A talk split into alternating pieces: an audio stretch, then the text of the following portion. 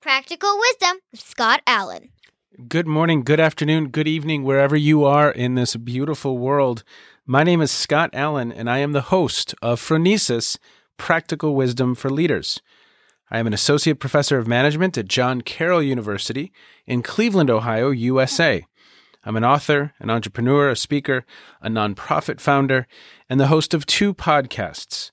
I'm also a husband and dad of three. You just heard from Kate, my daughter, who wrote and performed the Phronesis intro. Phronesis offers a smart, fast paced discussion on all things leadership. My guests are scholars and practitioners, and we cover timely, relevant topics and incorporate practical tips designed to help you make a difference in how you lead and live. Now, I am proud to share that Phronesis is the official podcast of the International Leadership Association, an association that is near and dear to my heart. ILA brings together leaders and those who teach, study, and develop leadership, advancing leadership knowledge and practice for a better world. Learn more at ilaglobalnetwork.org. If you like what we're up to, please click subscribe so you can stay up to date as we release new episodes each week. You can also share what we're up to with others. And now, today's show. Okay, good morning, good evening, good afternoon. Thank you so much for joining us. Uh, this is Phronesis, and today we have a returning guest. Uh, his bio is going to be in the show notes, so we're not going to spend a lot of time on that today. Uh, but he is at Antioch University. He is a professor. He was my dissertation chair. He's an incredible guy. He's a cyclist, he's a father, he's a husband, and he's an incredible thinker. And it's John Wergin. And so, John, thank you so much for joining me again for a really fun conversation about your book, Deep Learning. Well, thank you, Scott. Uh, I have to I have to admit that when you gave me a chance to be on your show again, I'm going, well, Scott must have gone through his entire Rolodex of people, and now and now he's starting over again. Uh, but it's a pleasure to be on again, and thanks for asking. Oh, thank you so much. Well, John, I was admitting to you uh, before we started that I'd received the book when we talked the first time, but I had not gone through it. You know, so we had a nice conversation about the book and about the work.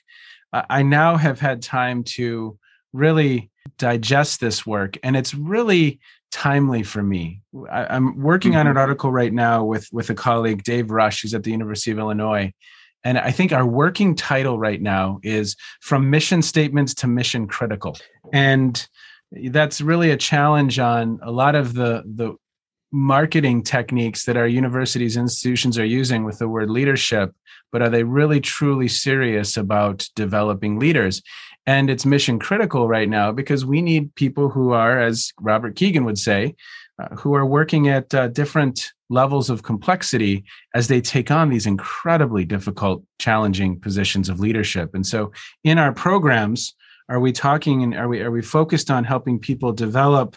As Torbert and Eigel and Kuhnert would say, vertically. I don't know that Kegan would use that language, but he would say, you know, developing through the stages and are we also providing some of that knowledge around effective leadership? So i'm i'm reading this book and john this is going to sound so weird but i was i was proud. It was like holy buckets. I even sent you an email i think that had a passage and i wrote bam because this piece of uh, Ernest Boyer is smiling in his grave. This piece of integrative scholarship is just incredible. You are weaving so many scholars, so many thinkers into this one beautiful piece of work and so when I say proud, I, that's my dissertation chair. That's John Wergin. Man, go, man. so I don't know if you feel that celebrity when you walk around Virginia right now, but you should. Uh, no, no. Uh, well, thanks. It's a it's a lovely compliment coming from a person who is among the best, most widely read uh, people in the leadership field. I appreciate it. Thank you. Well, John, you just do such a beautiful job. And, and for listeners who have not explored the book, of course, it'll be in the show notes, but you do a beautiful job of helping the reader understand, to the best of our knowledge right now, how we create environments for people to engage in deep learning. And Uh-huh. as you know, when you type in deep learning on Amazon, we get a lot of artificial intelligence types books. And then yours is there with the person standing looking at all of, you know, whatever they're looking at in that that powerful image of kind of a disorienting space maybe that they're in.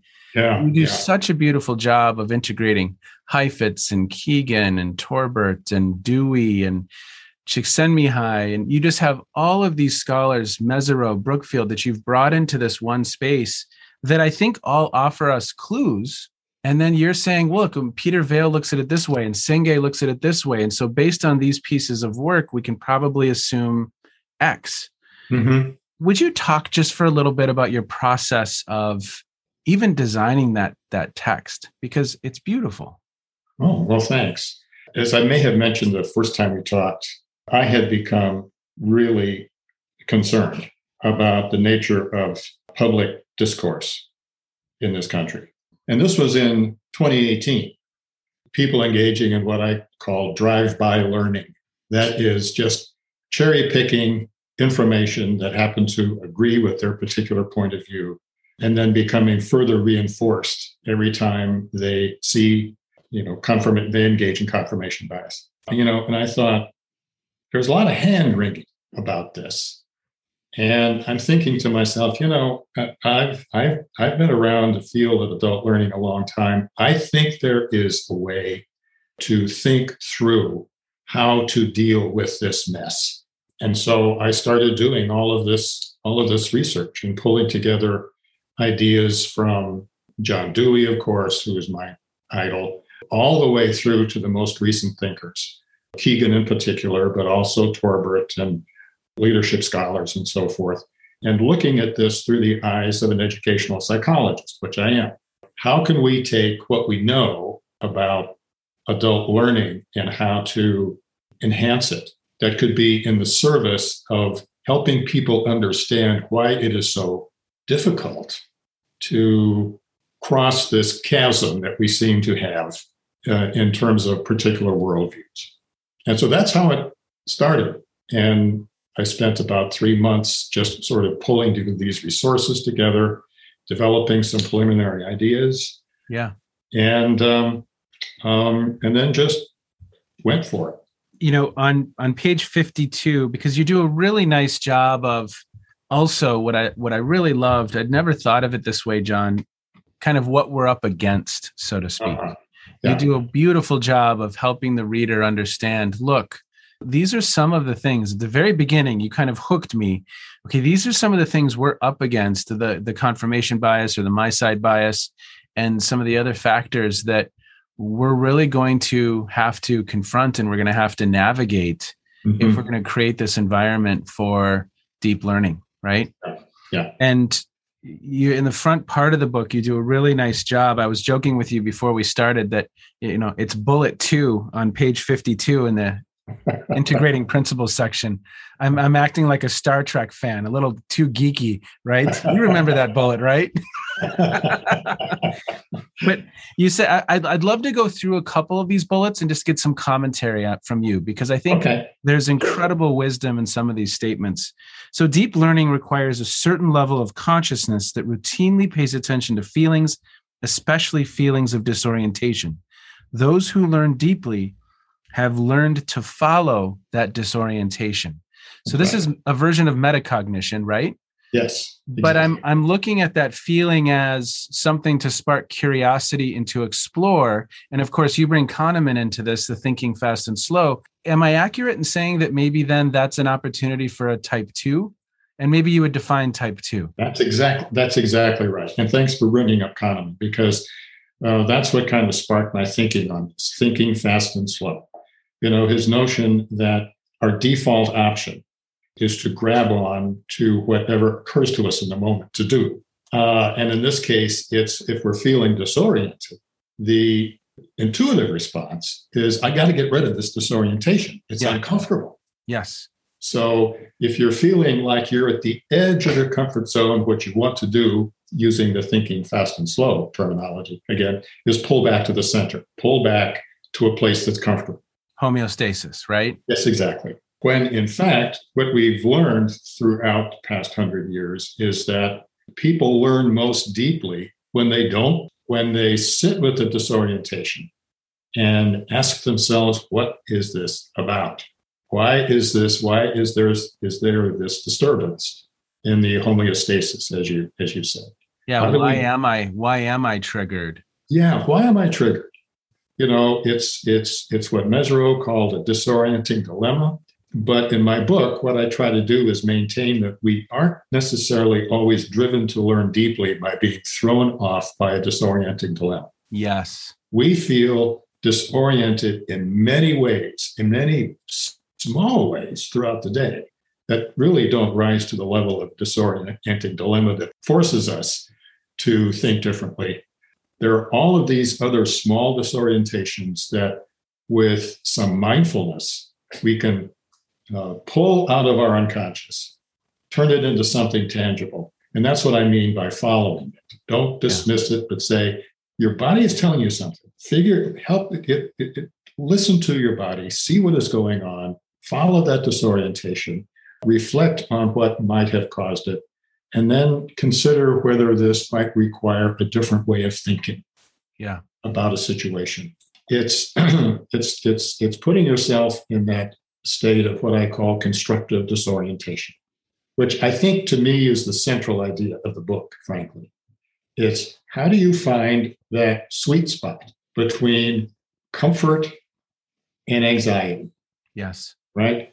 That that place where you are just uncomfortable enough to be motivated to examine this and reflect on it, but not so uncomfortable that your tendency is to want to pull back, escape, and go to a more comfortable place. It, it can be a very narrow band. Yes. But one that I think is is crucial to deep learning. Bullet one, section 3.3, integrating uh-huh. sp- principles on page 52. Uh-huh. You say this. For listeners, he's looking at his book. we were joking at the beginning uh, before we before we started the podcast. So said, say, I'm sure you've I'm sure you've memorized these principles, and I'm going, what principles? principles. so, well, you you phrase this beautifully, and it kind of gets to because I went directly to bullet two, but you say deep learning is not bound by time or circumstance.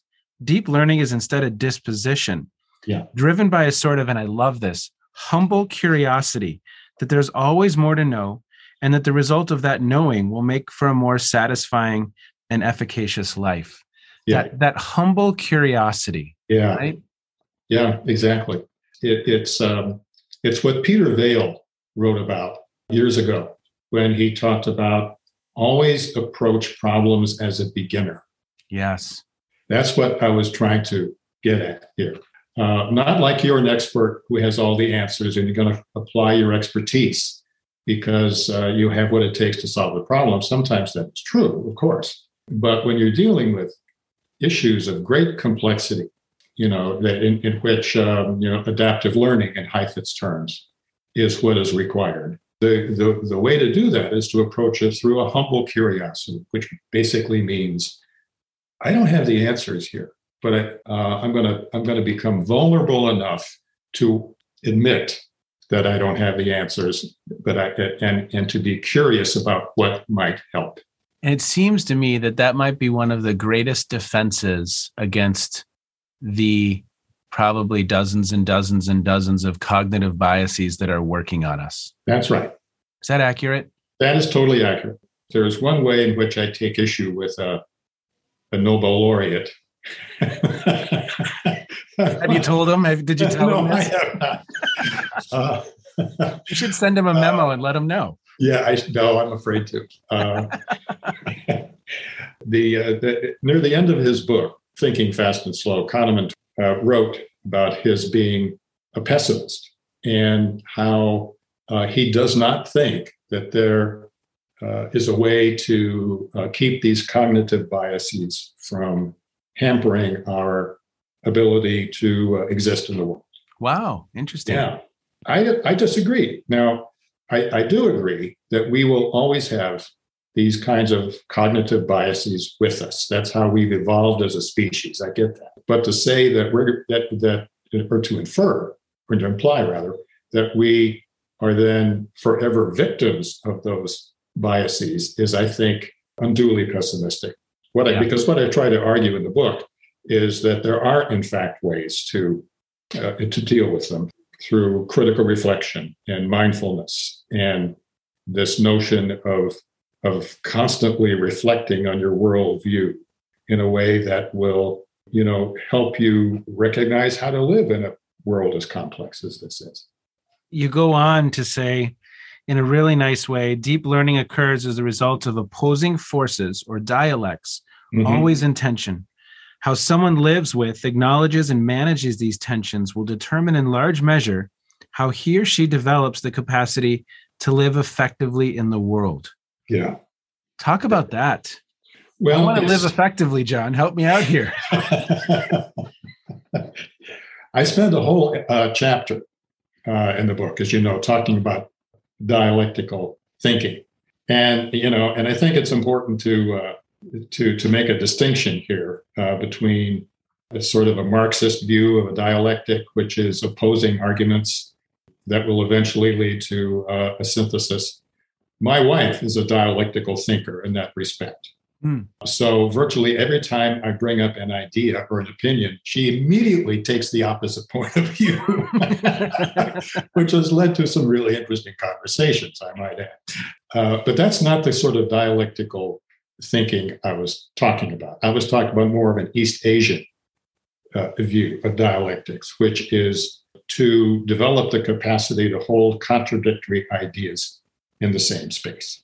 And if there is one thing that I think is the single most important quality for people to try to develop these days, is that notion of acknowledging complexity and feeling as comfortable as you can with holding these contradictory ideas in the same space. You know, it's the it's the example of a um, father who is working on a very important project for his company, and his um, daughter, let's say, has a big soccer game coming up that night. He is pulled by contradictory impulses. He wants to get the project done, and he wants to see his daughter in the soccer game. But yeah. he can't do both, at least on the surface. And so instead of being buffeted back and forth, uh, choosing one while feeling bad about not doing the other, there's a way of thinking through this complexity that would help uh, come to some kind of space where there is a synthesis of both needs. Yeah. Uh, in a way that some or that both of them are at least partially met.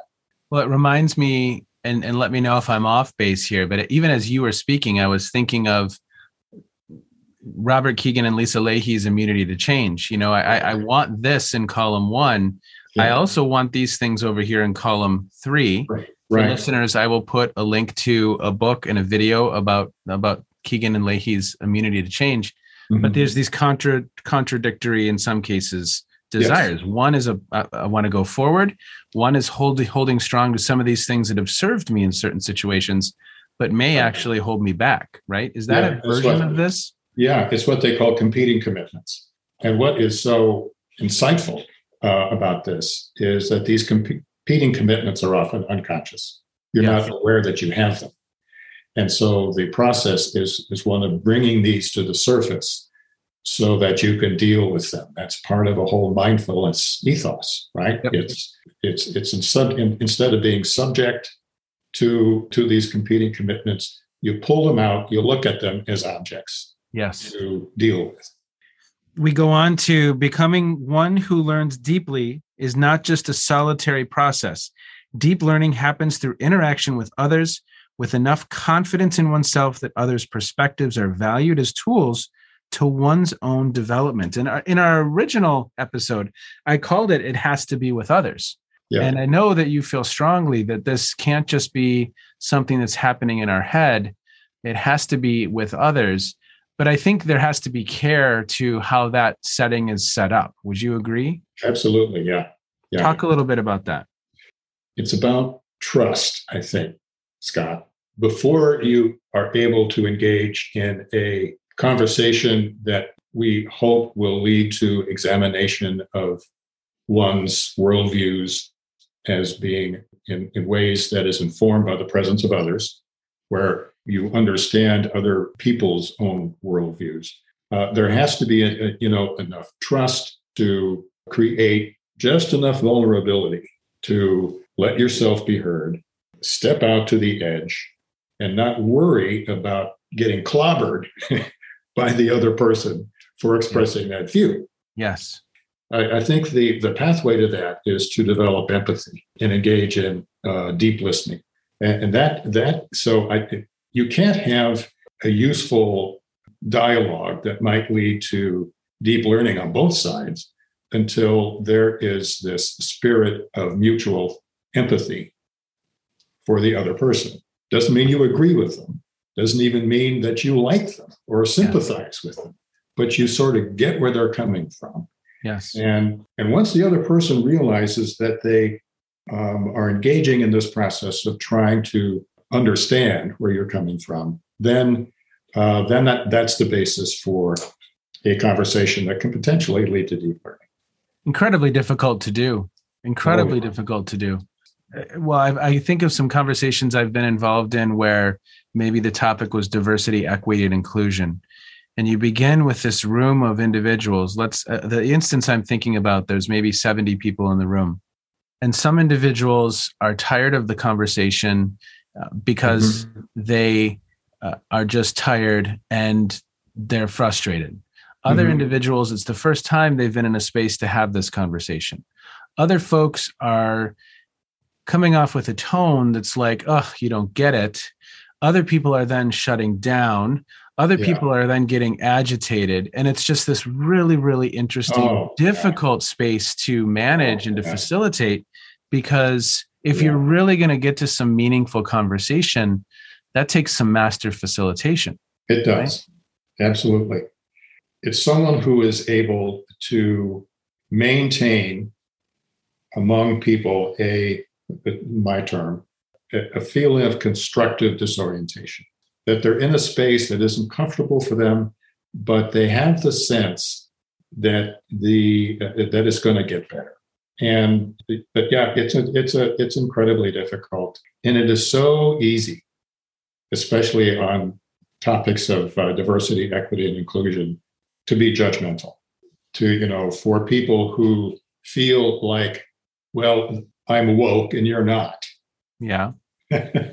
or from the other side, people who find um, those pushing for progress on some of these issues as being supercilious and moralistic and so forth. Folks don't like to feel judged. I mean, that's obvious.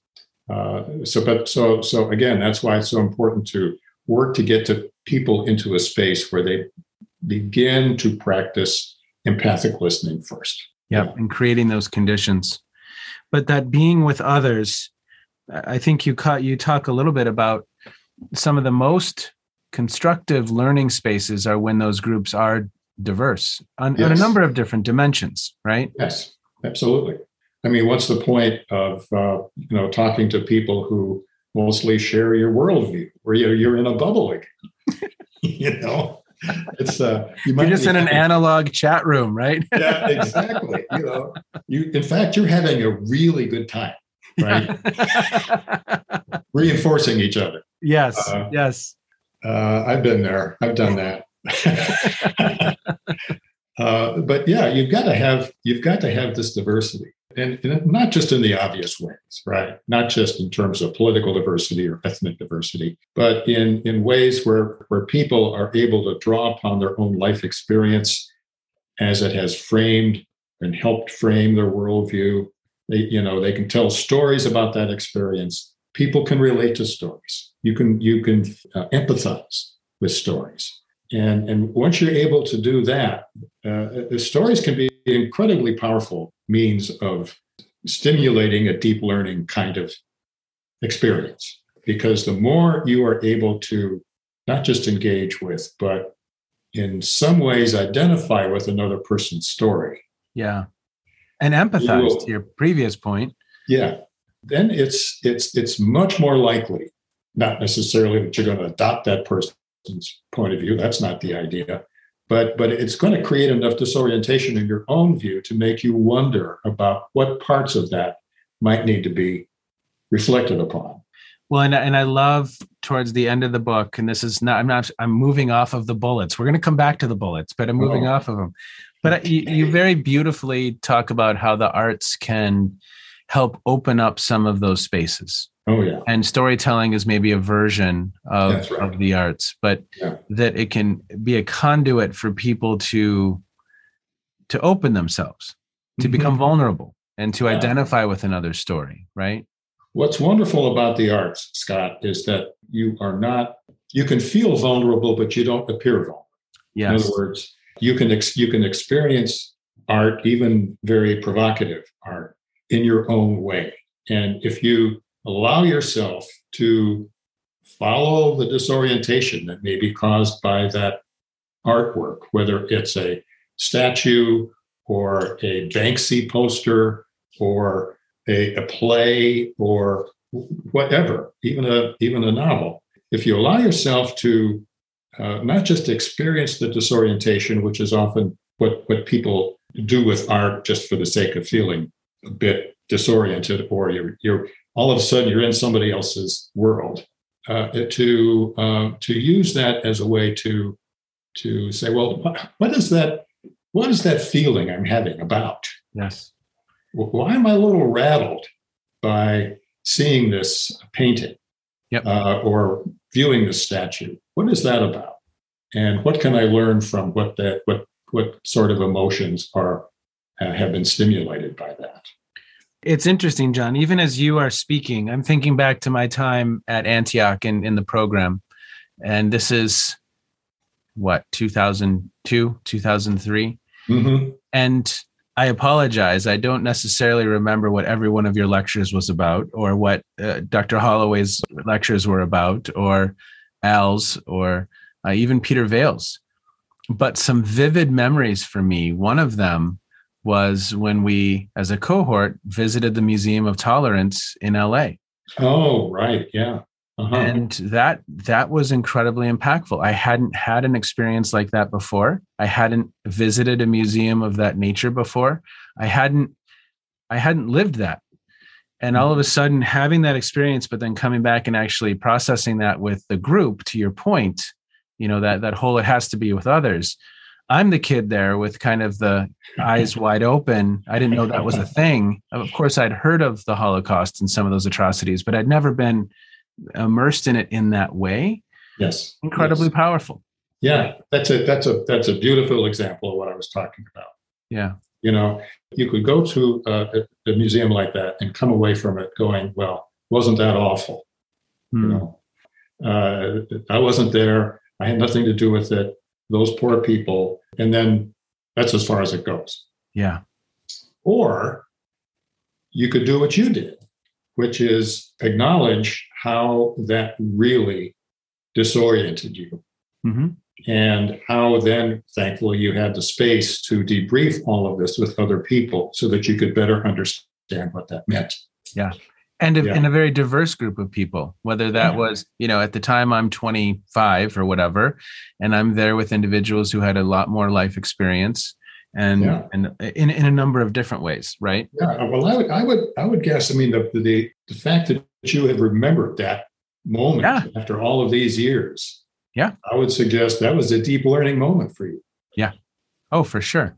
For sure. and, and you know wouldn't it be wouldn't it be wonderful if we had more of those kinds of moments where yes. people can get ex- exposed to and provoked uh, by something that they might not have otherwise sought out, mm-hmm. um, and use that as a as a as a as a trigger for self-reflection, especially reflection with others uh, who have had a similar experience. The world can be a very different place. Yes. Okay. Second to last bullet, sir. Okay. Let me see. Which one is that? A deep learner accepts the reality that making meaning out of chaos is only temporary and that the turbulence is ongoing and inevitable. A deep learner finds forming and reforming meaning perspectives to be a creative challenge and thus intrinsically rewarding. Yeah. Talk about that.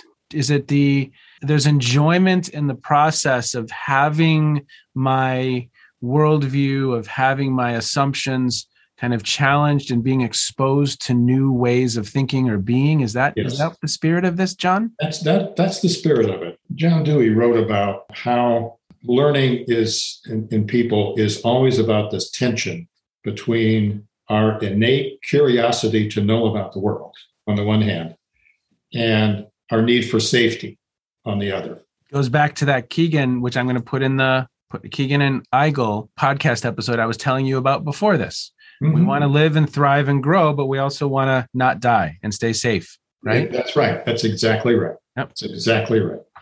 Uh, and so that that's what it's about. It's um, uh, you know developing this sort of deep learning disposition, if you will, where uh, you recognize that uh, in many ways, as we have learned to be in society, our innate curiosity about the world is not well served. Mm, Right? yeah I mean, look at the look at look at what happens with little kids. They're curious about everything, and they thrive on learning about the world simply because they want to know. Yeah. and they want to experience, and they want to get out there.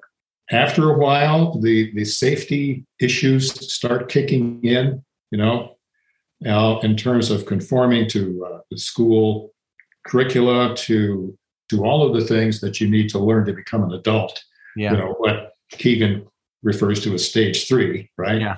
And it could lead to to uh, that that sense of innate curiosity being suppressed. Yeah. Uh, and so part of what I was trying to say there was that a deep learning mindset gives us permission to continually be curious about the world and to find intrinsic satisfaction in that. Uh, I, think that's one element of wisdom, as a matter of fact Hmm. right? Don't you think? It's acknowledging that you never have stuff figured out, that you all you have is sort of temporary understandings that will be inevitably replaced by other temporary understandings. And hopefully that just goes on forever. hopefully and, and that's okay. Yeah. Actually. In yeah that's the, that's okay. the that's the work that's the process that's That's the process. Yeah. Exactly. And you know, and I think level five in Kegan's terms is very hard to describe. Mm, And I'm not I'm not sure he or anybody else does a particularly good job of it. You know, it's a sense of transcendence. Well, what in the heck is that?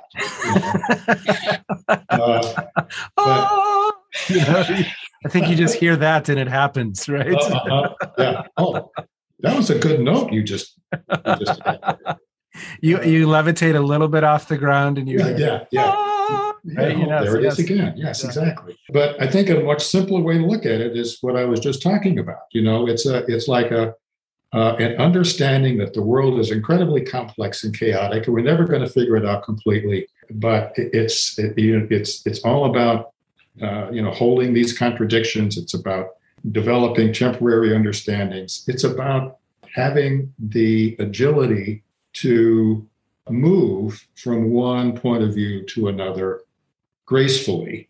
And, and oh, and this is where phronesis comes in, Scott. Ah, see? Okay. See? Okay, yeah. Because I, I've always thought of phronesis as, you know, a knowledge of when Yeah. to use a particular knowledge base that you have. Yep. Because you you have several that are all based upon different ways of knowing. Yep. And I think somebody who is really good at phronesis is is someone who is wise enough to choose the combination of knowings that they have to the surface of a to the service of a particular situation. I think that's what wisdom is all about, and I think that's what, in some ways, a level five person in Kegan's terms practices as well. There's and I still need to. I, I have gone through and recorded my notes for half the book of everything I oftentimes uh, my process for some reason is I go through, I highlight a bunch of stuff, and then I go back through and I actually type in or I've been dictating certain passages into a Word document. It helps me solidify some of these things. Huh? Uh-huh. I still don't, I haven't gotten to this because I know I need to do this. I need to better understand because your last bullet gets to re- reflexivity. Yeah. So I'm I'm struggling right now with the difference between reflexivity, critical reflection, mindfulness. These all feel like close cousins. They are. Maybe you can talk a little bit about I'm not going to ask you to define each one of them, but maybe talk about some of those those nuances because it seems like those would be embedded in some of what you just said. hmm Yeah. Okay. Let me let me let me see if I can. Uh, let me let me critically reflect on. I'm mindful of the fact that uh, yeah, uh, I think. Let me try this this way. I think reflexivity, of course, it, to me is a disposition. It's Okay. a way of being okay. um, that incorporates both mindfulness and uh, a critical reflection.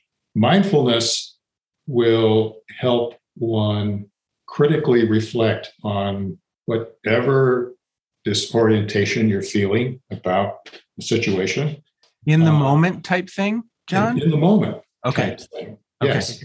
And and reflexivity is the is is learning to engage in mindfulness and critical reflection at the right times.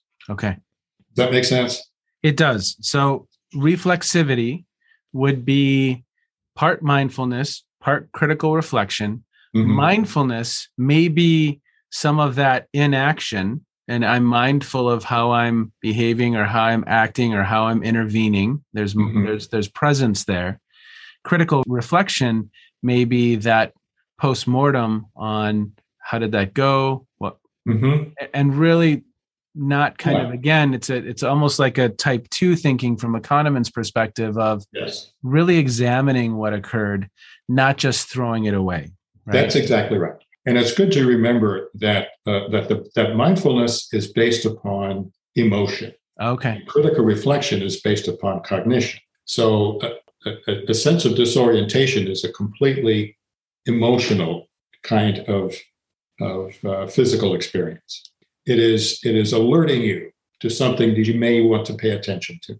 Yeah. and that's where the critical reflection comes in, or uh, thinking slow in Kahneman's terms, rather than as we were saying earlier, just uh, dismissing this, the disorientation and swatting it away like a like a fly. Say, oh, you know, that's bothering me. Go away. Yep. Uh, there are times when you don't want it to go, and so it's cultivating that sort of reflexivity mindset that I think is part of this whole deep learning process. you know i think for listeners I, I want you to know that we're only on page 50 and there Well, are many more episodes are you there, to? well, you know, I'll be reaching back out. I'll say I read it again, you know. but you know, there's it goes to 176, you all. So there's a whole there's a whole just really really nice deep learning mindset visual. That's a model and that that really highlights a number of the different ingredients. If you are a leadership educator, if you are interested in helping facilitate leadership learning, if you are help, interested in creating spaces that maximize an individual's ability to learn, uh, you know, this is, I, I think of it almost, John, and this is going to sound really weird, but it's almost like it's a cookbook. Uh, there's a recipe in here that I think are some of the major ingredients. Because again, I don't say it's everything because we're always continually learning. I'm sure there's other things that maybe aren't here Oh, but yeah. this is such a beautiful it's just I, I see it as a recipe i really do and Well, yeah, it's uh, that. That was kind of in the back of my mind. Uh, I, I'm I'm thinking back to the work that you and I did some years ago when we Yep. Uh, wrote this article together on how adult learning theory should inform leadership theory. Yep. Because it hadn't very much at the time, and look what's happened in the last 15 years. yes You I, you know I wouldn't say that today, would Yeah. you?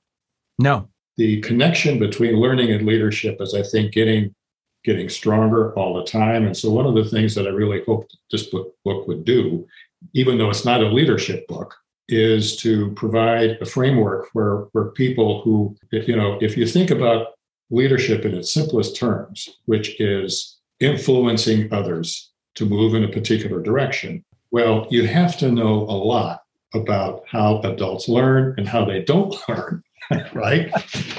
In order to get that job done. you know, that was one of the audiences I hope would be interested in the book. Well, John, like last time, I just want to close out by asking you if there's anything that's been on your radar recently that's caught your attention. I remember sitting and having, I think we were having breakfast. It may have been in Canada at an ILA, and you were telling me about thinking fast and slow, that you were kind of really immersed in that work and it was informing mm-hmm. some of your thinking. Any other things that have come on your radar that you want listeners to know about? I don't suppose that includes the cookbooks I've been reading lately. That it does. It does.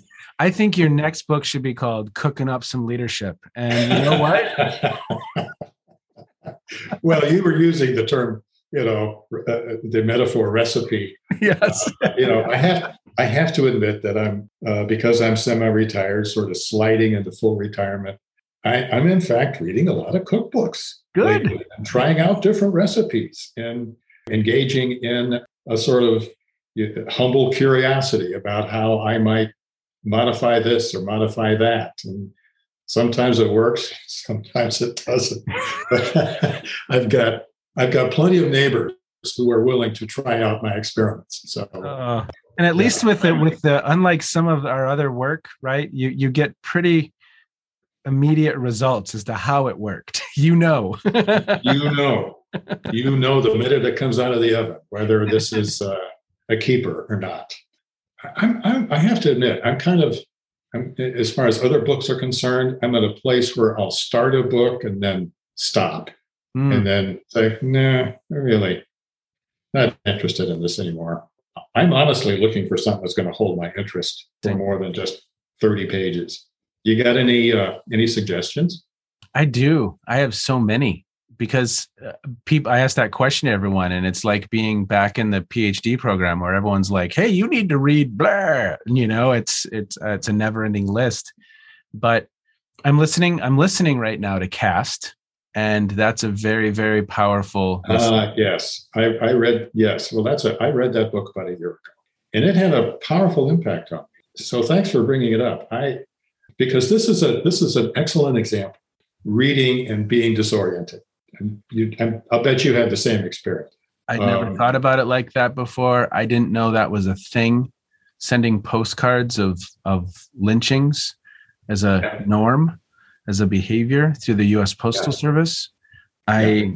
I, uh, yeah. Uh, and and the notion that that, that the that the the situation we're facing, not just in the United States but in many other places in the world, uh, the structural disadvantage is as much due to caste as it is to race, if not more so, is has has sort of stuck with me. And I'm thinking, do I agree with that? I don't think I do, but boy, it sure made me re-examine some of the assumptions that I had about what is wrong and what has to be done about it.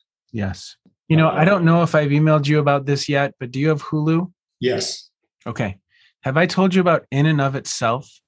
Yes, you did in okay. email. Did you watch it? No, I haven't yet. John Wergin.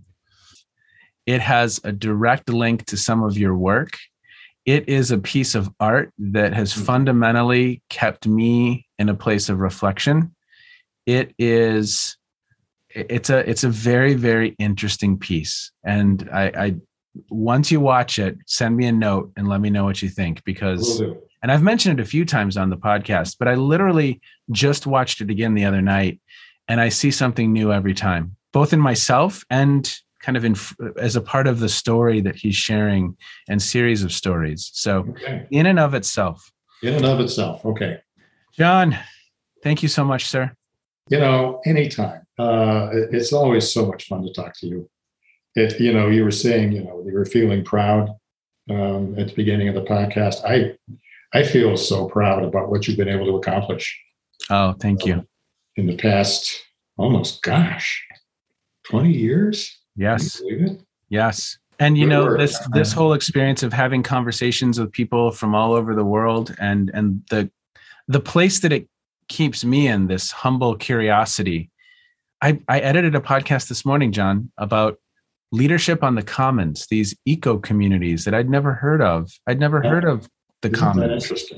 and uh, okay a new little nook and cranny of this conversation and the world. And so uh, it's been a lot of fun. And I just can't thank you enough for your time, sir. Thank you for your good work. And thank you for doing these podcasts. I cannot believe it's almost a hundred. Yes. Well, you are part of this suite of episodes, the last five, 95 through 100. It's Wow. kind of a big deal. You might have some people knocking for movie rights, and Oh, you know, right, sure. uh, it's just, it's kind of a big thing. Take care, John. Thank you so All much. right. Thank you, Scott. Be well. So I'm really excited because this is the the first in really a five part series where I'm having some conversations with individuals very interested in adult development and adult learning.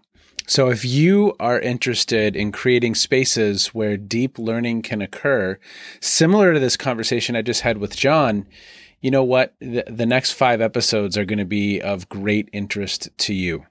I even have a co host for one of them and a very special guest for the 100th episode. So I'm very, very excited. If you are passionate about developing leaders, if you are passionate about creating spaces conducive for deep learning, you got to pick up this book. You just have to. There are some wonderful clues as to how we do that work, how we create spaces for deep learning to occur. And I can't thank John enough for his good work. As I said, Ernest Boyer would be proud. This is a wonderful piece of integrative scholarship. And I'm just thankful that John did this work because I already see it showing up in mine. Stay curious, everybody. Humble curiosity is, I think, how John phrased it, which I absolutely love. Be well. Take care. Thanks for checking in. You, my friend, have just finished another episode of Phronesis Practical Wisdom for Leaders. To get in touch with me, visit www.scottjallen.net or send me a note at scott at scottjallen.net. I can also be found on Twitter and on LinkedIn. Now, if you have feedback, I would love to hear it. And as always, thank you so much for listening to Phronesis.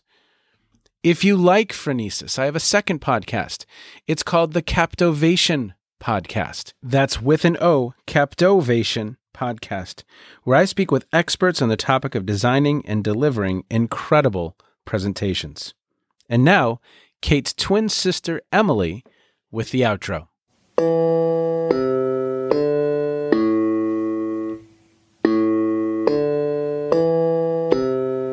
You've been listening to Phronesis Practical Wisdom with Scott Allen.